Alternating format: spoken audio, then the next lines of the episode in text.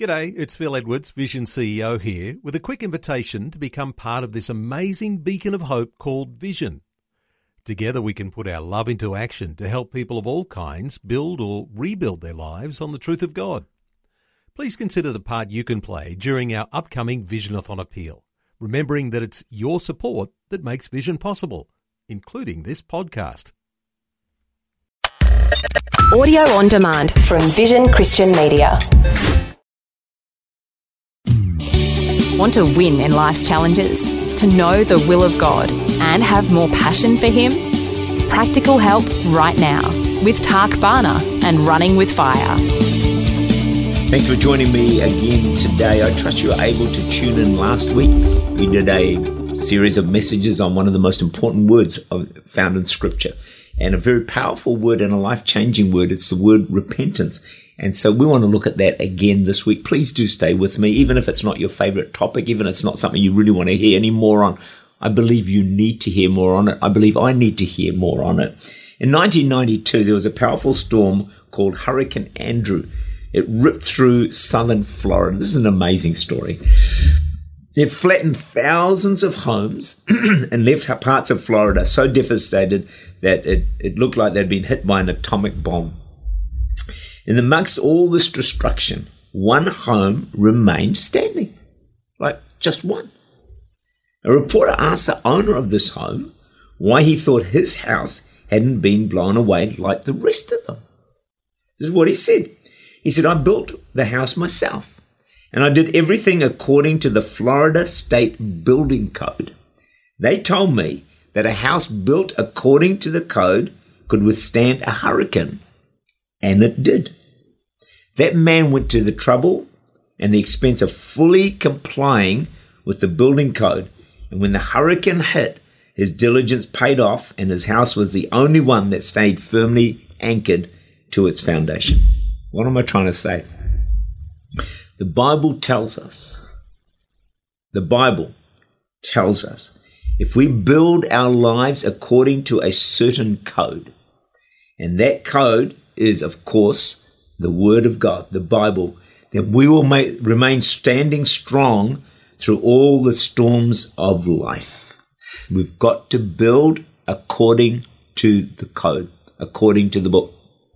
Too many Christians are trying to build their faith not according to the book, but according to a lot of other stuff that they want to add in there that they may listen to, they may hear, and that's all fine and that's good. But hey, we've got to stay with the blueprint. We've got to stay with the code that's been given us. And one of the key aspects of the code is this whole thing of repentance. Hebrews 6 verse 1, therefore leaving the discussion of the elementary principles of Christ, let us go on to perfection, not laying again the foundation of repentance from dead works and faith towards God. It's the first foundation of the Christian faith.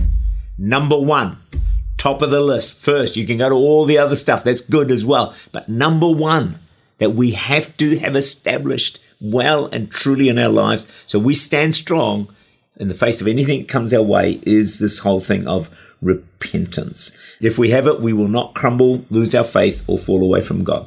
Before Hurricane Andrew hit Florida, I mentioned this last week, no one could tell which house had been built according to the code and which ones hadn't. You looked at all the houses; they all look the same. Some of the flasher houses probably looked like, man, that that one should stand, and that one should stand because it looked good on the outside, bright and shiny on the outside. It's not the key.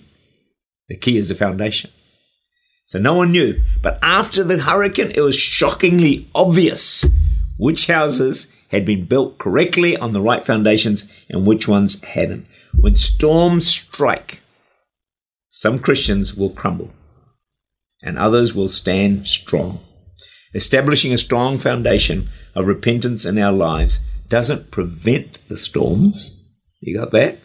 But it does determine whether or not we'll be still standing after the storm. Repentance is, as I've been saying, one of the most important words found in all of Scripture. Some call it the first word of the gospel the first commands off the lips of Jesus when he said in Mark 1:15, "The time is fulfilled, the kingdom of God is at hand. Repent and believe in the gospel." It's after repentance comes faith. But some people are going to struggle.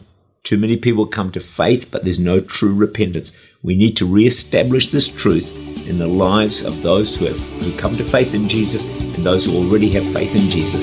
So when the challenges of life come, they're going to stand strong and they will not crumble nor will they fall away from God. Tak Bhana is the senior pastor of Church Unlimited in Auckland, New Zealand.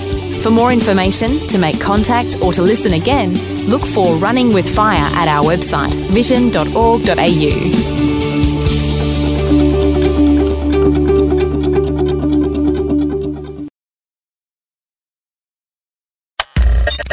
Thanks for taking time to listen to this audio on demand from Vision Christian Media. To find out more about us, go to vision.org.au.